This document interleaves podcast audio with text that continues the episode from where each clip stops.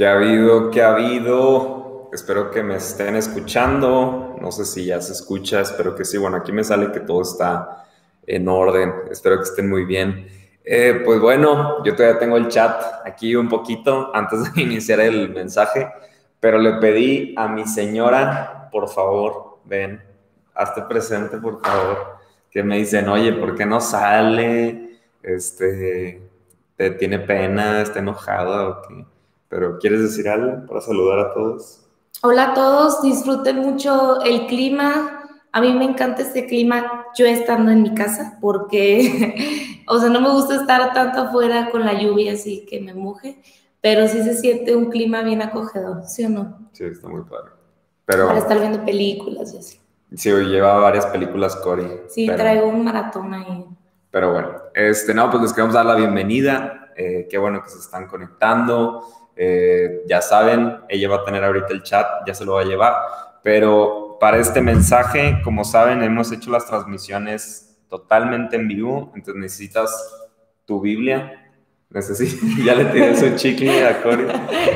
Necesitas tu libretita o necesitas ahí en algún blog de notas o en algo para estar al tanto. Solo vamos a leer un, una historia. Este, entonces, por favor, descarga de una vez tu Biblia o algo, pero pues vamos a ir comenzando. ¿Quieres orar para comenzar? Vamos a comenzar. Ok, si pueden cerrar sus ojos para que se concentren. Espíritu Santo, gracias. Gracias por este día tan maravilloso. Gracias porque todos los días podemos maravillarnos con tu creación. Gracias por esta lluvia que acabas de mandar. Gracias porque estamos sanos y salvos, Señor.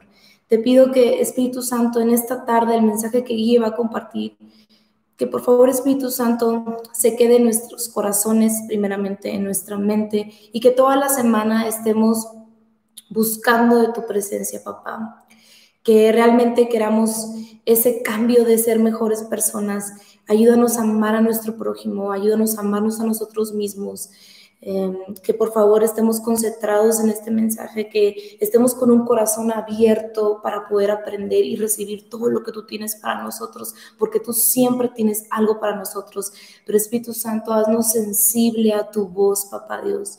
Quita, quita cualquier pensamiento que no venga de ti, quita cualquier estorbo que venga en nuestra mente, Señor, y que nos enfoquemos en ti, que, que en toda la semana te busquemos a ti primero, que tú seas nuestra prioridad en todo momento, papá Dios. Te pido que, que sea una semana de bendición, de éxito y que quitemos todo orgullo y nos humillemos ante ti, que te busquemos con un fervor, papá Dios, que no nada más sea porque sabemos que te tenemos que buscar, sino que sea de corazón y que tengamos esa sed insaciable de ti, papá Dios, que podamos adorarte en todo momento con nuestros frutos. Recuérdanos esos frutos, papá Dios. Gracias por este día. Te pido por las personas que nos están sintonizando en este momento. Dales gozo, plenitud y paz. En el nombre precioso de Jesús. Amén. Amén.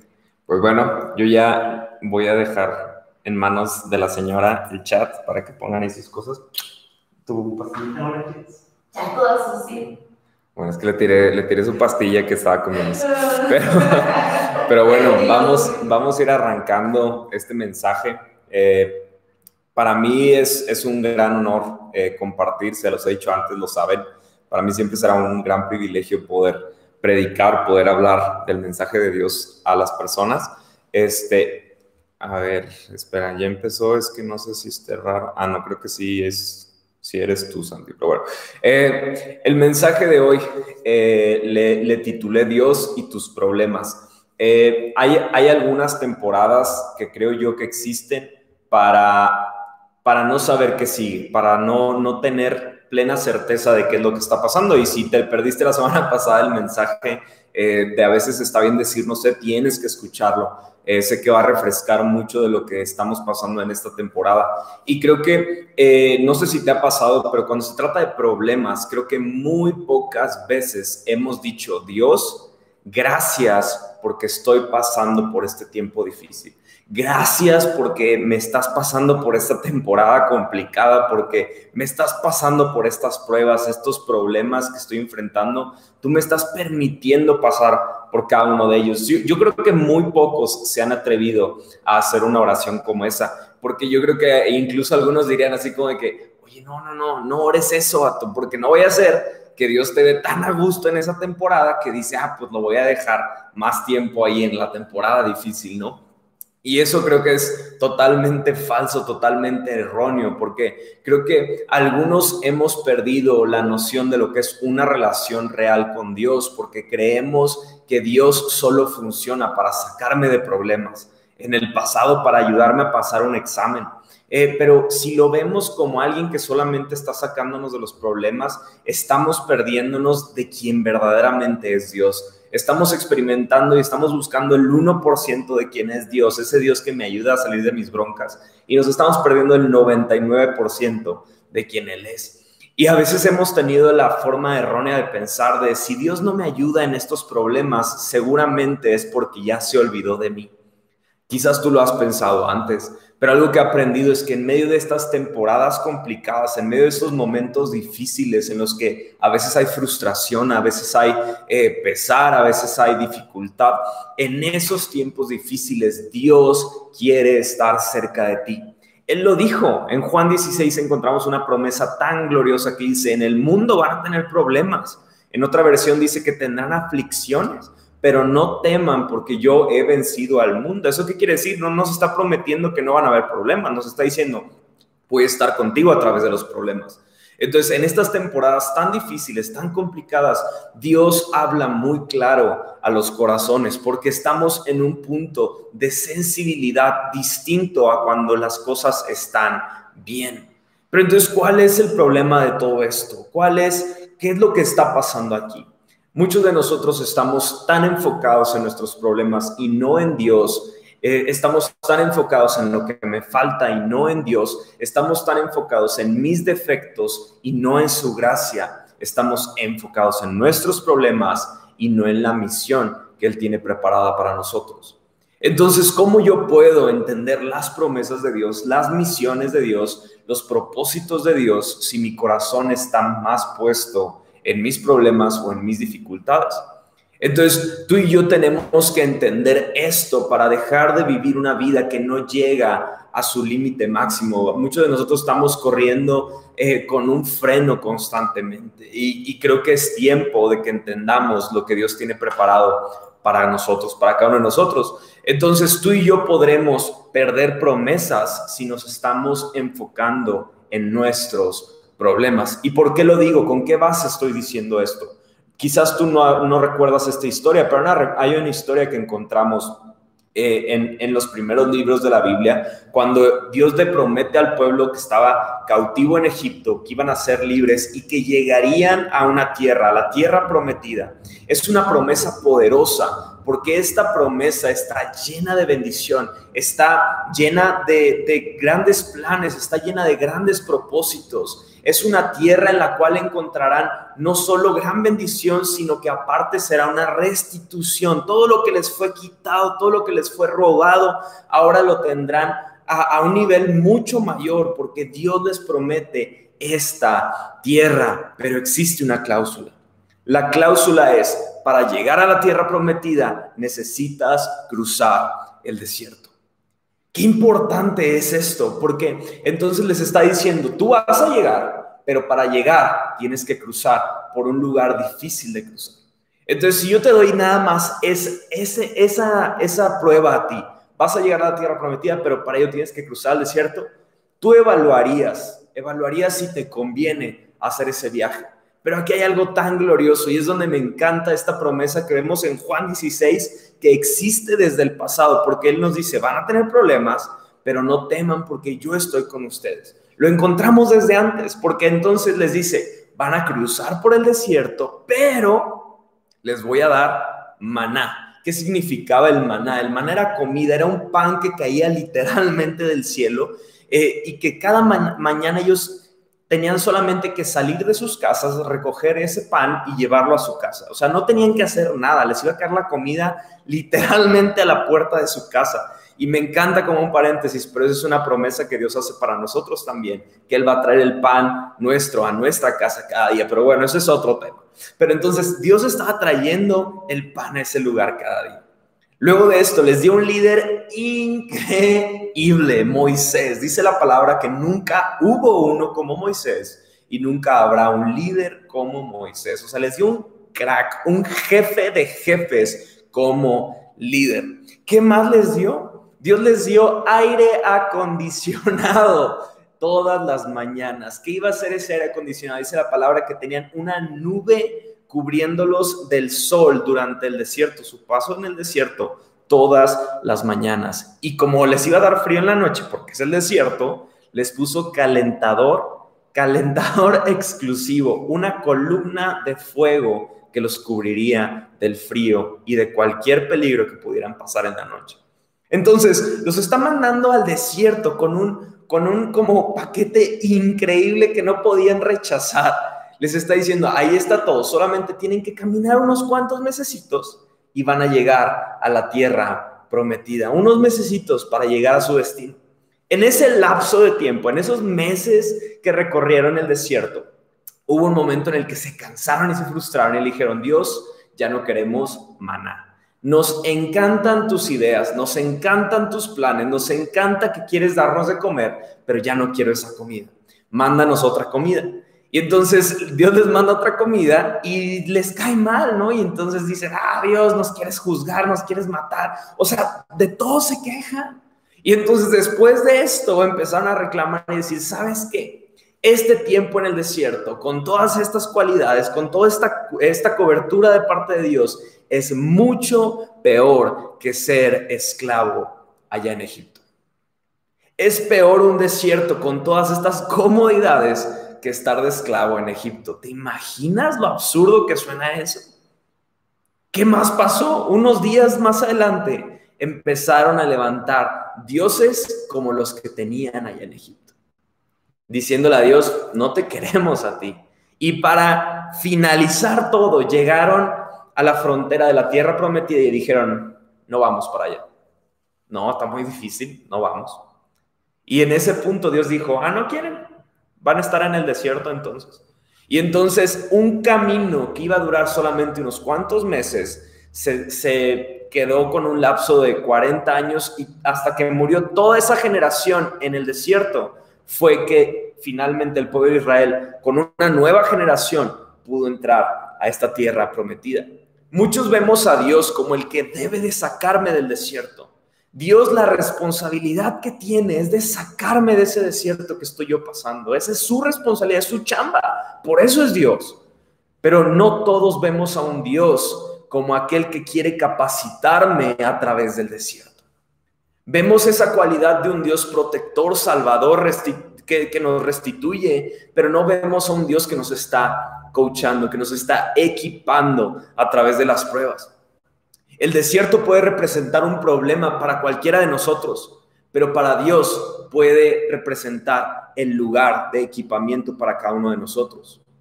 Para poder conquistar esta tierra que estaba delante de ellos, esta tierra prometida, era necesario que ellos cruzaran el desierto. Era necesario que toda esta generación pasara por el desierto, enfrentara los problemas del desierto, vieran la fidelidad de Dios para que al llegar al punto en el que tenían que tomar esta tierra, decir, no hay problema, vamos por ella, porque sabemos lo que es pasar un desierto en las manos de Dios. Donde nosotros vemos problemas, Dios ve oportunidades. Espero que hasta ahorita estén tomando notas, si no, los perdono, pero bueno. Ya descubriste los problemas, desiertos o cualquier tipo de dificultad que puede estar apagando tu fe? ¿Ya los descubriste? ¿Los has analizado? ¿Los has valorado? ¿Los has identificado ya? ¿Has, descubierto estos problemas que están apagando poco a poco tu fe? Hay problemas nivel 1. Esos problemas nivel 1 yo creo que son problemas que a veces no les damos tanta, tanta importancia, ¿no? Son problemitas que dices, bueno, no me afecta tanto. Pero ¿qué hay de esos problemas que son nivel 10? Esos problemas que te hacen temblar tus piernitas, como Bambi en la película, no sé si la vieron o ya están muy jóvenes todos, pero los que la vieron saben a lo que me refiero. Esos problemas que te hacen moverte de tu lugar seguro. Porque esos problemas son los que tienen el potencial suficiente para que no busques más a Dios. Puede que tus problemas sean pruebas, puede que tus problemas sean desiertos, puede que tus problemas sean hábitos, pero te están pegando directamente a tu fe y la están apagando poco a poco. La están consumiendo poco a poco y están consiguiendo que tú dejes de poner tu mirada en Cristo. Este pueblo que estaba en el desierto, de un día a otro no decidió dejar de creer en Dios. Ellos de un día a otro no fue que dijeron, ¿sabes qué? Ya nos cansamos. No, fue algo que permitieron poco a poco poco a poco, poco a poco, olvidar lo que Dios había hecho en sus vidas, hasta que dijeron, ya, preferimos morirnos en el desierto que morir peleando por entrar a la tierra que Él nos prometió. ¿En qué momento? ¿En qué momento olvidaron que un día pelearon por salir de Egipto? Pusieron en riesgo sus vidas por creer una promesa de Dios. Cuando yo empiezo a olvidar, es porque mi fe se ha comenzado a apagar. Es que sabes que es, es culpa, es culpa del confinamiento, es culpa del aislamiento que estoy apagando mi fe. Mm, ah, ok. Es culpa de mi pareja, es culpa de mi pareja que yo estoy apagando mi fe. Mm. Y antes te acuerdas que culpabas al trabajo, antes te acuerdas que culpabas a los niños, antes te acuerdas que culpabas ¿por qué no te das cuenta que es tiempo de dejar de culpar y es tiempo de tomar responsabilidad? ¿Por qué no nos damos cuenta que es un tiempo que Dios está permitiendo para encender nuestra llama de fe en lugar de apagarla, pero sacándonos de toda nuestra zona de confort? Porque nos quita nuestros pretextos y tú y yo en lugar de enfocarnos en Él, estamos encontrando nuevos pretextos para apagar nuestra fe. Si no ponemos en orden nuestros problemas, los problemas van a poner el orden que rige nuestra vida. Vamos hoy a leer Juan 4. Eh, si tú estás ahí, eh, por favor, agarra tu Biblia eh, o en el celular, descarga tu Biblia. Si tú te crees muy santo y por eso no tienes tu Biblia en el celular, descárgala ya. En cuanto menos te des cuenta, la vas a ocupar. Vamos a leer hoy Juan 4, entonces ve abriendo tu Biblia y en Juan 4 no van a salir las letritas hoy, pero voy a ir dando el contexto mientras digo cuál versículo vamos a leer, pero vayan a Juan 4. Pero Juan 4 nos narra una historia que, que todos la conocemos como la historia de la mujer samaritana. Esta mujer ciertamente era una mujer de Samaria y por eso se le llamaba samaritana, muy bien a todos los que sabían eso. Pero Samaria, como algunos de ustedes pueden saber, estaban peleados con las demás regiones como Judea, como Galilea, porque los samaritanos se apartaron de la fe que vivían los padres eh, de la fe, los, antiguos eh, israelitas, se apartaron de esa fe, empezaron a hacer algunas cosas que no iban de acuerdo a lo que ellos habían creído y las, las enseñanzas que encontraban en la Biblia. Entonces, Samaria no se llevaba muy bien con estas otras regiones. Eran un poquito como una rivalidad, como un América Chivas, o sea, que es agua y aceite, o sea, no se llevan, simplemente no se caen bien. Entonces, era, era como ese vecino por el cual tú a veces en vez de llegar directo a tu casa, te das una vuelta adicional porque no te lo quieres topar. Bueno, es algo así. Literalmente, cuando una persona tenía que cruzar de Galilea a Judea, literalmente estaba en medio de Samaria. Rodeaban mejor, hacían una vueltota con tal de no pasar por Samaria. Eso significaba que literalmente evitaban estar cerca de esas personas.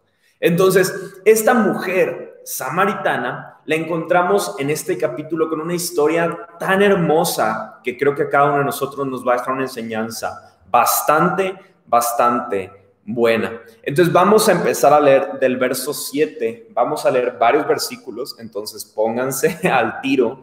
Vamos a leer primero del 7 al 19 y luego del 25 al 38. Yo voy a leer en una versión que se llama NTV. Si no sabes cómo cambiar de versión, dale clic a nada, no te creas. No voy a dejar ningún link ni nada, pero ahí en la, en la de la Biblia está muy fácil para que cambies versiones. Si no sabes, lo siento mucho ponle en Google algo. Juan 7, digo Juan 4, versículo 7, dice, poco después llegó una mujer samaritana a sacar agua y Jesús le dijo, por favor, dame un poco de agua para beber. Él estaba solo en ese momento porque sus discípulos habían ido a la aldea a comprar algo de comer. La mujer se sorprendió ya que los judíos rechazaban todo trato con los samaritanos. Entonces le dijo a Jesús, usted es judío y yo soy una mujer samaritana. ¿Por qué me pide agua para beber? Jesús le contestó, si tan solo supieras el regalo que Dios tiene para ti y con quién estás hablando, tú me pedirías agua a mí y yo te daría agua viva. Pero Señor, usted no tiene ni una soga ni un balde, dijo ella, y este pozo es muy profundo. ¿De dónde va a sacar esa agua viva? Además, ¿se cree usted superior a nuestro antepasado Jacob, quien nos dio este pozo? ¿Cómo puede usted ofrecer mejor agua que la que disfrutaron él, sus hijos y sus animales? Jesús le contestó, cualquiera que beba de esta agua pronto volverá a tener sed, pero todos los que beban del agua que yo doy no tendrán sed jamás. Esa agua se convierte en un manantial que brota con frescura dentro de ellos y les da vida eterna. Por favor, Señor, le dijo la mujer, deme de esa agua, así nunca volveré a tener sed y no tendré que venir aquí a sacar agua. Jesús le dijo, va, ve y trae a tu esposo. Ella le dijo, no tengo esposo. Jesús le dijo, es cierto, no tienes esposo porque has tenido cinco esposos y ni siquiera estás casada con el hombre con el que ahora vives ciertamente dijiste la verdad. Señor, dijo la mujer, seguro que usted es profeta. Luego de ahí tienen una plática un poquito más teológica, digámoslo así, en donde hablan algunos temas de Jerusalén y Samaria. Nos vamos a saltar esa parte, en otro momento la estudiaremos, porque estamos ahorita más enfocados en ella. Y vamos al versículo 25. Entonces la mujer le dice, sé que el Mesías está por venir, al que llaman Cristo. Cuando Él venga, nos explicará todas las cosas, tomando en cuenta lo que acababan de hablar, que les digo, más teológico. Versículo 26, entonces Jesús le dijo, yo soy el Mesías. Justo en ese momento volvieron los discípulos y se sorprendieron al ver que Jesús hablaba con una mujer, pero ninguno se atrevió a preguntarle, ¿qué quieres de ella o por qué le hablas? La mujer dejó su cántaro junto al pozo y volvió corriendo a la aldea mientras le decía a todos, vengan a ver a un hombre que me dijo todo lo que he hecho en mi vida. ¿No será este el Mesías? Así que la gente salió de la aldea para verlo. Mientras tanto, los discípulos le insistían a Jesús, Rabí, come algo. Jesús le respondió, yo tengo una clase de alimento que ustedes no conocen. ¿Le habrá traído alguien de comer mientras nosotros no estábamos? Decían los discípulos entre ellos. Versículo 34. Entonces Jesús explicó, mi alimento consiste en hacer la voluntad de Dios, quien me envió, y terminar su obra. Ustedes conocen el dicho, hay cuatro meses entre la siembra y la cosecha, pero yo les digo, despierten y miren a su alrededor. Los campos ya están listos para la cosecha. A los segadores se les paga un buen salario y los frutos de cosecha son, los frutos que cosecha son personas que pasan a tener la vida eterna que alegría le espera tanto al que siembra como al que cosecha. Ya saben el dicho, uno siembra y otro cosecha. Es cierto. Yo los envié a ustedes a cosechar donde no sembraron, otros ya habían hecho el trabajo y ahora a ustedes les toca levantar la cosecha. Si no habías leído la Biblia en la semana, ya aquí medio te di un pequeñito adelantito para que hayas leído un poquito más. Pero después de esto encontramos que dice que luego de esta, esta plática que surge, que ella le dice, ¿será el Mesías este hombre que yo me encontré? Porque me dijo todo lo que yo había hecho en mi vida. Luego de este pequeñito momento que encontramos, vemos que todas las personas de Samaria se acercan y empiezan a platicar con Jesús. Dice la Biblia que después de estos versículos que leímos, que muchos creyeron y le pidieron que se quedara más días. Jesús se quedó dos días más y realmente ellos dijeron, este es el Salvador del mundo, o sea, de una tierra, aquí es lo que, donde quiero empezar a decirte, y esto me encanta, una tierra que claramente todos evitaban durante mucho tiempo, de repente Jesús dice, encontré un lugar donde voy a encontrar fe. Sé de un lugar en donde voy a encontrar personas que me necesitan. Sé de un lugar en el que voy a encontrar una persona que quizás no lo sabe todavía, pero que necesita encontrarse conmigo. Me encanta todo esto. Porque tú y yo, no sé si tú estás muy familiarizado con el concepto de las cosechas. yo escuchaba este, esta parte de un, de un, mensaje que dio un predicador que me gusta mucho. Y, y, él hablaba esto y decía, no sé si tú estás familiarizado con las cosechas, no sé si tú has, has estado en un rancho, no sé si tú eres agricultor, creo que ahorita se iba a conectar un chavo que está en la agricultura, pero yo, yo soy un chavo de ciudad, yo soy un joven fresa que nunca he puesto, eh, creo que nada más planté un arbolito una vez y está en la casa todavía, pero yo no sé nada de estas cosas. Entonces, cuando yo escucho que alguien me dice, ya viene la cosecha pronto, yo, ¡Uh! y sabes qué, yo creo que hay un tiempo de cosecha ahora mismo en San Luis, en cada lugar en el que están viendo este video. Yo sé y tengo plena seguridad que es un tiempo de cosecha. Pero aquí hay un punto muy interesante, porque si tú eres como yo, eres un poquito fresa, eres una chica o chico fresa, Quizás tú digas, wow, bien, ya viene mi cosecha, Dios, ya la veo, ya está aquí. El tiempo de cosecha, la temporada de cosecha es la temporada de más trabajo. La temporada de cosecha no es la temporada más bonita donde puedes estar acostado viendo Netflix, pidiendo una pizza, eh, comiendo tortas, engordando, estando eh, sin hacer ejercicio, porque todo está bien, porque ya llegó la cosecha. No, no, no, no. El tiempo de la cosecha es el tiempo de más sudor. Es el tiempo en el que se te ensucian más tus manitas. Es el tiempo en el que llegas más sucio a casa. Es el tiempo en el que más necesitas estar al tiro, porque si no haces las cosas en su momento, todo el trabajo que hiciste se echa a perder. Tú no puedes descansar en cosecha. En la cosecha, en el tiempo de cosecha, son los tiempos de más jornadas de trabajo, de jornadas más largas, de más horas eso significa que no tienes tiempo ni siquiera para divertirte en muchas ocasiones, porque cada segundo cuenta, cada segundo te cuesta algo. Y sabes, el fruto no se va a recoger solo, tú tienes que ir.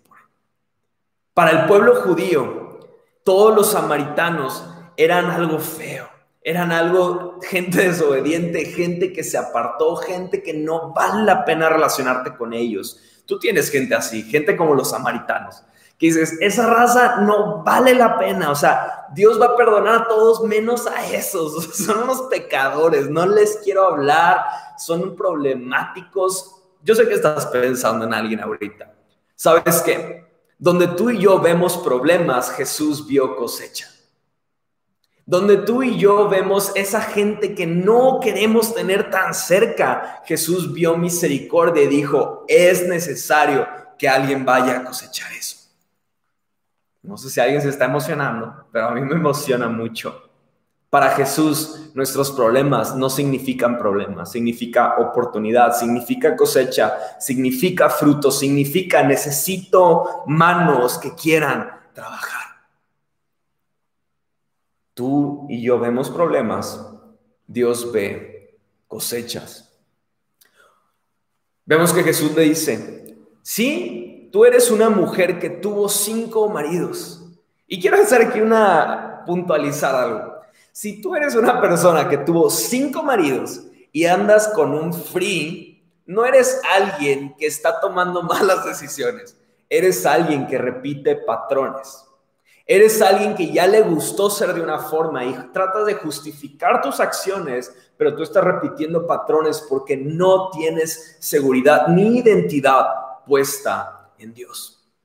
¿Qué otro ejemplo te puedo dar de esto? Si tú seguido tienes problemas con las personas, no se trata de que todos te vean feo y de que todos se tratan mal y que todos están contra ti, se trata de que tú has tomado patrones de conducta que te hacen ser una persona conflictiva. Si tú y yo creemos que hacer algo a escondidas o hacer algo que nadie se entera muy de vez en cuando, no pasa nada, quizás estamos teniendo patrones de conducta y esta mujer tenía un ejemplo como este. Esta mujer era una mujer que había pasado ya por cinco matrimonios. No sabemos ni siquiera en algunas enseñanzas, algunos libros que he leído. Muchos creen que incluso su ida a buscar agua al mediodía tenía un motivo de como truco, de a ver a quién me encuentro, porque normalmente lo harían en una hora que no hubiera tanto sol, que fuera más sencillo sacar agua. Entonces, aquí hay algo muy interesante, porque esta mujer venía a llenar un jarrón, pero Jesús quería llenar su vida. Esta mujer quería saciar sus necesidades, pero Jesús quería darle propósito a su vida, a su corazón. Ella veía el jarrón que estaba en sus manos mientras que Jesús veía el jarrón que era ella, esa vasija que Dios iba a llenar, esa vasija que él tenía el propósito de comenzar a llenar. Vemos que a lo largo de la plática que Jesús comienza a tener con la mujer samaritana, esta mujer sabía algunas cosas, porque incluso cuando empieza a hablar, como que dice algunos términos y habla un poquito de teología y empieza a tocar algunos temas, sin embargo tenía dudas, porque incluso cuando llega con todo su pueblo samaritano, les dice, creo, creo que conocí al Mesías. Aunque Dios ya le reveló, aunque Él ya le dijo cosas, aunque ya tuvo certeza en su corazón, tuvo duda. ¿Por qué digo esto? Porque igual y tú no tienes problemas, igual y tú no te sientes que estás cruzando un desierto, igual y tú no estás enfrentando patrones de conducta, malos hábitos, pecados no, que no has logrado superar, pero probablemente tú estás pasando por un periodo de duda. Probablemente tú estás pasando por un periodo de duda en el que dices, es que sí he conocido quién es Dios, he conocido un poco de quién es Jesús, he conocido varias cosas, sin embargo, hay algo en mi corazón que todavía no logro entender. Y sabes, lo que me encanta de esto es que Jesús lo sabía. Y Jesús no tuvo miedo de tener esta plática con esta persona, con esta mujer, aunque él sabía que ella tenía ciertas dudas de quién él era. Quizás tú y yo nos sentimos con algunas incertidumbres en este tiempo. Y Jesús no tiene problema con ello. Pero lo que Él más desea es que nos sentemos. Y aunque tú y yo tengamos una necesidad que queremos traerle ante Él, Él ya tiene una necesidad que quería saciar de antemano para ti y para mí. Algunos tenemos estas conductas, estas dudas que nos alejan, pero tú y yo tenemos que entender que Jesús siempre nos impactará y irrumpirá en lo cotidiano.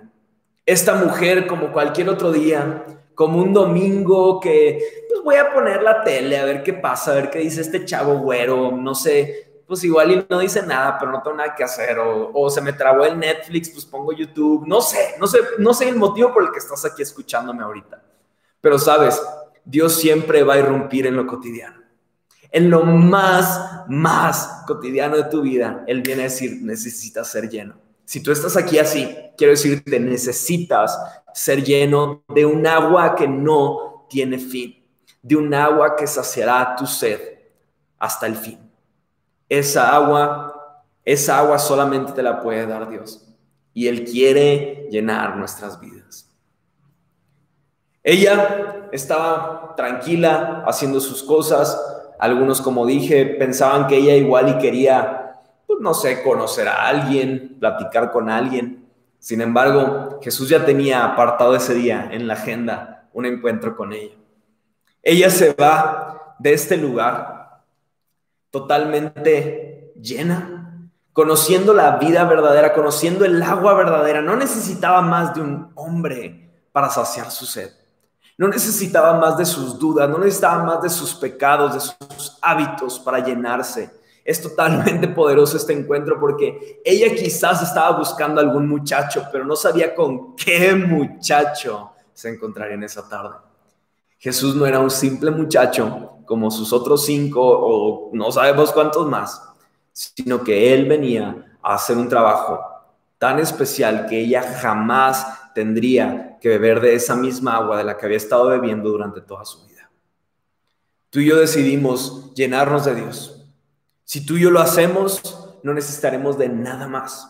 No necesitaremos de nuestros patrones de conducta, no necesitaremos de nuestras malas amistades, no necesitaremos de nuestras justificaciones, de nuestro pasado, no necesitaremos de ninguna alegría pasajera porque diremos, estamos completos, estamos completos en Dios. Ella se va, se va y va corriendo, deja ahí todo, y llegan los discípulos. Me encantan los discípulos porque le dicen, Jesús, quiere comer, quiere comer mi Jesús. Y me encanta Jesús porque dicen la palabra que nunca pecó. Sin embargo, me encanta cómo siempre les da así como, cállese, o sea, como que les dice lo justo en una forma así de que, ¡pum! Y entonces les dice, ¿quiero comer? No, tengo un alimento que ustedes no conocen. ¿Y cuál es la respuesta de los discípulos? ¿Quién le habrá traído comida? ¿Le habrán traído McDonald's o qué, cuál alimento no conocemos? Y entonces ellos estaban pensando siempre cuál es la siguiente comida, cuál es el siguiente lugar en donde podremos dormir, cuál es el siguiente. Jesús no. Vemos que Jesús llega, se sienta en una fuente, se sienta en ese lugar, esperando en ese pozo y esperando solamente tener este encuentro con esta mujer, mientras que todos los demás estaban pensando, ¿cómo le vamos a hacer? ¿Cómo vamos a comprar comida? ¿Dónde la vamos a encontrar? ¿Dónde vamos a poder descansar? ¿Qué vamos a...? Todo el tiempo estaban pensando en algo, así como tú y yo. Estamos pensando en la siguiente crisis, estamos pensando en lo que necesitamos comer, estamos pensando en lo que necesitamos mañana, estamos pensando en los negocios que necesitamos. Estamos sin embargo, vemos que Dios no está pensando así. Mientras tú y yo nos distraemos en pedirle a Dios por tantas cosas que Él ya tiene en control, tú y yo estamos desenfocándonos de lo que Él realmente está pensando. A mí me sorprende, en una ocasión un pastor me decía, es que llevo meses, años en los que no he sentido que Dios pone una palabra fresca en mi corazón. Y, yo conocí a este pastor y le dije, te voy a, solamente te voy a hacer un comentario con todo el amor de mi vida. No, no te lo digo como yo que me crea muy, muy santo ni nada. Pero le dije, ¿cuántas veces has leído tu Biblia o algún libro en este último año? Me dice, ¿la verdad? Y yo sí. Me dice, no, pues una vez. Quizás leí dos libros, tres libros, nada más. Y yo, ah, ok. ¿Cuántas series y películas en Netflix has visto? Y me dijo, ¿la verdad? Y yo, pues sí. Me dice, fácil, unas 200. 200 entre películas y series. Y yo, pues es que tú y yo estamos decidiendo en dónde poner nuestra mirada. Y si tú y yo decidimos poner nuestra mirada en crisis, créeme que siempre vamos a ver crisis. Pero si tú y yo decidimos ver lo que Dios está viendo aunque tengamos crisis, aunque tengamos hambre, aunque tengamos sequía, aunque tengamos cualquier pendiente, si tú y yo estamos viendo la misma foto que Dios está viendo, ¿sabes qué? Él te va a decir, sí, hijo, pero es necesario que cruces este desierto. Es necesario, es necesario. Vive tu vida, vive tu vida enfocado en tu, en tu misión y no en tu problema. Vive tu vida enfocado en tu propósito y no en los problemas que tenemos frente a nosotros. No me enfoco solo en sentarme a descansar en una fuente, en un pozo, a ver qué pasa. No, no, no. Yo tengo una misión. Eh, Jesús, yo me imagino que está diciendo, yo tengo una misión al sentarme ahí. Yo no me voy nada más a comer con mis amigos del trabajo por, pues, por, porque me tengo que ir a comer con él. No, no, no. Yo estoy en una misión. Yo sé que yo tengo un agua viva dentro de mí que las personas necesitan. Cuando yo me enfoco, empiezo a enfocarme en la misión y no en el problema, es cuando empezamos a ver milagros suceder. ¿Sabes qué, qué, qué puedo complementar de esto? Cuando el pueblo de Israel salió del cautiverio que vivían en Egipto, no salió, escúchame bien, no salió pensando en sus problemas, sino salió confiando en las promesas de Dios. Y gracias a que vivieron esa forma, gracias a que ellos comenzaron a salir de esa forma, fue que cruzaron un mar y fue que pasaron todas estas experiencias tan milagrosas, experiencias que demostraron que Dios estaba con ellos. Sin embargo, cuando dejaron de confiar en Dios y empezaron a ver sus problemas, fue cuando dejaron de ver milagros en sus vidas. ¿Quieres ver milagros en tus vidas? En sus vidas. Empieza a confiar en Dios. Empieza a ver la misión por la que Él te tiene aquí y deja de ver tus problemas que te tienen en el lugar donde estás. Empieza a ver más allá. Empieza a ver con un enfoque distinto. Muchos quieren huir de los problemas. Más de una vez yo he querido huir de los problemas. Tenemos que aprender a vivir los procesos, tenemos que aprender a vivir los problemas que estamos pasando, tenemos que aprender a vivir los desiertos que estamos cruzando, porque luego de cruzar estos alcanzaremos el equipamiento correcto que Dios tiene preparado para que conquistemos el siguiente plan que está para nosotros. Lo que Dios no hizo por años, lo que Dios no hizo por años, Él lo puede hacer en días. Quizás hubieron años de sequía, pero Él en un día puede hacer que todo cambie. Me encanta la historia de Job, quizás la has leído, pero es una historia de gracia impresionante, porque luego de años de sufrimiento, en un día todo cambia. En un solo día todo comienza a cambiar. Pero sucede cuando dejo de ver mi problema y me enfoco al propósito y a la misión que está delante de mí.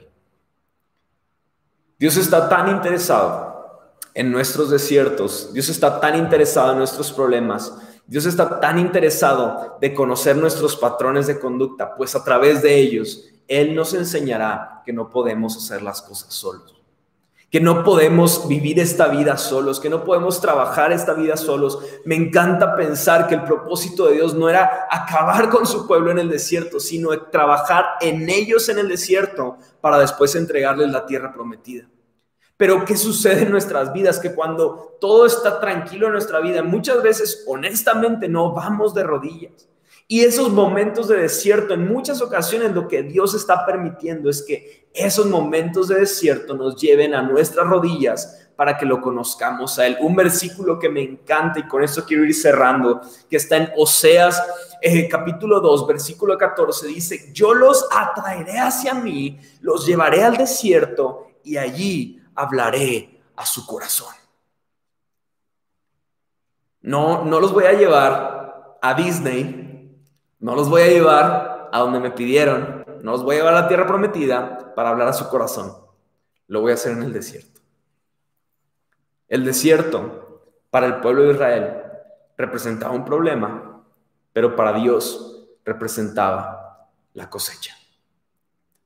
Ellos no iban a conquistar la tierra prometida al entrar en ella. Ellos iban a conquistar la tierra prometida al dar el primer paso y creer que Dios iba a darles la tierra prometida donde tú y yo vemos estas limitantes, Dios ve oportunidades para intervenir. ¿Sabes cómo se llama la cosecha hoy para muchos de nosotros? Crisis, pandemia, frustración. ¿Te, suena familiar? ¿Te suena conocido estos términos? La cosecha no siempre se presentará del modo que tú y yo imaginamos. Pero la cosecha es un tiempo en el cual necesitas estar preparado. Y si tú no estás preparado para la cosecha, no vas a poder formar parte de ella. Estas personas, estos samaritanos que durante tanto tiempo fueron relegados por, porque eran problemáticos, porque eran gente que estaba apartada de Dios, porque era gente que no amaba a Dios, porque era gente que estaba alejada. Durante mucho tiempo ellos significaron un problema. Pero cuando Jesús apareció en la escena, empezó a hacer la cosecha. Y esa cosecha no se pudo haber llevado a cabo. ¿Sabes cómo? Sin una mujer que dejó de buscar agua y comenzó a hacer un jarro lleno que dijo, voy a llevar el agua para allá. Me encanta pensar que la primer mujer, y, de hecho no, ni siquiera voy a agregarle un poquito más, la primer persona misionera que encontramos después del tiempo de Jesús es una mujer samaritana que antes había tenido cinco esposos y por lo menos tenía un free por ahí. Esa mujer fue la mujer que Dios eligió para ser la primera misionera que él, eh, que él iba a utilizar para hablar a toda una región. Años más tarde, en el libro de Hechos, vemos que fue necesario que los discípulos enviaran a alguien a Samaria para que les siguiera hablando del mensaje de Dios a todos los creyentes de la zona de Samaria. ¿Qué veo yo ahí? Que donde tú y yo vemos problemas, Jesús ve un tiempo de cosecha. Al final de todo, no sé si tú lo hayas pensado, pero al final de todo Jesús cuando le pidió agua, ella no le dio agua, ella le dejó su jarrón entero de agua. Se fue, se le olvidó, dijo, te dejo el jarrón, no me interesa. No me interesa nada porque yo ahora, yo ahora encontré lo que realmente importa. ¿Te ha pasado esas veces? ¿Te ha pasado esas veces que traes un chorro de ganas de algo, pero de repente pasa algo más importante y se te olvida que querías hacer algo? No sé, a mí me ha pasado con comida. Traigo mucha hambre, pero de repente pasa algo padrísimo y se me olvida todo. ¿Cuándo fue la última vez que Jesús fue eso algo padrísimo para ti? ¿Cuándo fue esa vez que Jesús fue eso increíble que hizo que todas nuestras preocupaciones, todas nuestras dudas, todos nuestros pecados, todos nuestros patrones de conducta se fueran de lado y comenzáramos a disfrutar de una relación viva con Él. Porque a esta mujer ya no le importó justificarse. Ella dijo, no manches, Él conocía todo de mi vida. Este chavo Jesús, no sé quién es, puede que sea el Mesías, pero lo único que sé es que sabía todo de mi vida. No le importó aceptar su condición. No le importó la crítica. No le importó. Yo encontré algo que en toda mi vida anterior no había encontrado. Si Jesús para ti es algo cool ahorita, es algo padre para compartir en Instagram nada más, Él quiere ser lo más importante para tu vida. Él no quiere ser solo una faceta, Él quiere ser todo en tu vida. Porque Él te va a ayudar a cruzar a través de cada problema, Él te va a ayudar a cruzar a través de cada desierto, Él te va a ayudar a cruzar a través de cada circunstancia, cada dificultad. Ponle el título que tú quieras, pero Él lo que quiere hacer en tu vida es mucho más grande de lo que tú puedas pensar que Él quiere hacer en ti. Lo único que Él necesita es un poco de fe para comenzar a impactar tu vida.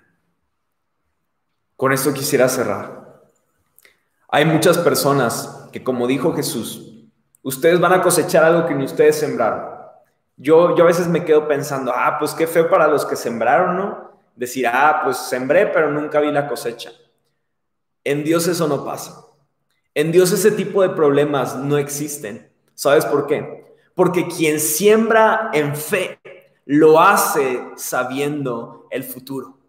Quien siembra en fe no le importa ver la cosecha porque sabe que la cosecha llegará. Lo que Dios no hizo en años, Él lo puede hacer en días si Él quiere, pero lo que Él necesita es que haya sembradores con fe, que no les importa ver para creer que Dios lo va a hacer. Lo hermoso es que aquellos que sembraron en fe ya vieron la cosecha en el momento en el que dijeron, te creo. Te creo, no necesito verlo, no necesito ver 30 años más adelante que tú lo vas a hacer. Yo siembro sabiendo que ya está hecho. Necesitamos empezar a ser personas que no viven viendo sus problemas, sino que viven enfocados en la misión. Si tú vives enfocado en tus problemas, nunca vas a terminar de resolverlos. Pero si vives enfocado en tu misión, tarde o temprano dirás, en qué momento dejé de vivir mis problemas. Porque eso habrá sido más importante que lo que te atormentaba. Vamos a orar. Dios te doy gracias porque sé que tú estás impactando en lo cotidiano de nuestras vidas. Sé que tú estás haciendo algo en nuestros corazones. Sé que tú estás haciendo algo eh, en lo cotidiano, como lo, lo hablábamos hace un momento. Tú estás haciendo algo en lugares que a veces nosotros no nos imaginamos que vas a poder hacer algo. Te doy gracias, Padre, porque yo sé que algunos vinieron a este momento cargando problemas, cargando situaciones difíciles, cargando pesar, cargando preocupación. Te pido, Dios, que hoy entendamos que más allá de cualquier dificultad, tú nos has dado un propósito. Así como esta mujer que venía cargando todos sus problemas y venía con malas intenciones, no sabemos cuál era su condición. Ella se fue de ese lugar entendiendo que era más importante tu propósito en ella que sus problemas por sus malas decisiones. Te pido Dios que así sea en cada uno de los que están escuchando esto, que podamos dejar de lado cualquier preocupación y entendamos que lo que hoy vemos como un problema, tú ves como una cosecha y que tú quieres impulsarnos, capacitarnos para que podamos entender que esta cosecha llegará con un esfuerzo, con un trabajo, pero por sobre todas las cosas, con una fe totalmente centrada en ti, Jesús. Te pido, Dios, que hagas fuerza en, nuestra vida, que pongas fuerza en nuestra debilidad y que nos permitas llegar a donde tú quieres que lleguemos, Jesús. Te doy gracias. Amén y amén. Acuérdense de esto siempre. Acuérdense siempre, siempre siempre de estas cosas que acabamos de ver. No importa cómo sea el problema que estamos enfrentando, no importa cuál sea la cualidad, vamos a creer que Dios tiene siempre, siempre el control en medio de nuestras dificultades. Para terminar, solamente aquí en la descripción, en la descripción del video, eh, está, para recordar, está el, tema de, eh, pues que tenemos la oración mañana lunes eh, a las 8 de la noche. El miércoles tenemos nuestro tiempo de COVID Talks, este, que estamos viendo la, la pequeña serie que es cultura, pero que le titulé Mi ciudad, mi responsabilidad. Eh, ya llevamos tres o cuatro semanas, ha estado muy padre, la verdad, este tiempo.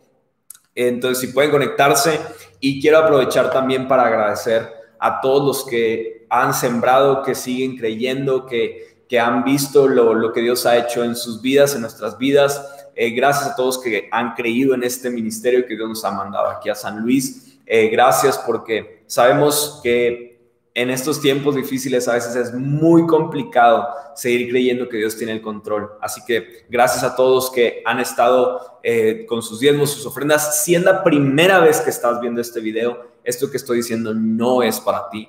Eh, nosotros diezmamos y ofrendamos no porque Dios necesite nuestro dinero, sino porque lo hacemos como una señal de gratitud y de obediencia a Dios porque sabemos que Él tiene el control de todo, incluso de algo tan complicado y tan delicado como nuestras finanzas. Entonces, muchas gracias a todos que han sembrado en casa. Eh, ahí en, la descripción también dejamos los, la cuenta o eso. Entonces, muchas gracias a todos. Esperamos que estén súper bien. Gracias a todos que se conectaron. No sé qué tan locos estuvieron hoy en, en, el chat, pero gracias a todos porque se conectaron.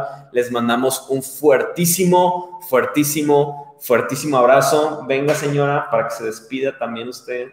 Este, esperamos que los podamos ver pronto. Oren mucho por las personas que están eh, pasando por tiempos difíciles. En el grupo tuvimos varios casos de personas que están pasando por coronavirus o por alguna circunstancia con sus familiares, así que tengan mucho cuidado, sean prudentes, eh, vamos a esperar en Dios. Tomar, eh, precauciones. tomar precauciones y pues todos estamos ansiosos de reunirnos, pero que cuando nos volvamos a reunir sea una bomba esa reunión. No quiero que estemos aguitados, sino que sea una locura. Entonces vamos a echarle ganas y ya no sé qué decir, así que ya voy a acabar esto. Nos vemos. Bye. Los amamos mucho. Bye bye.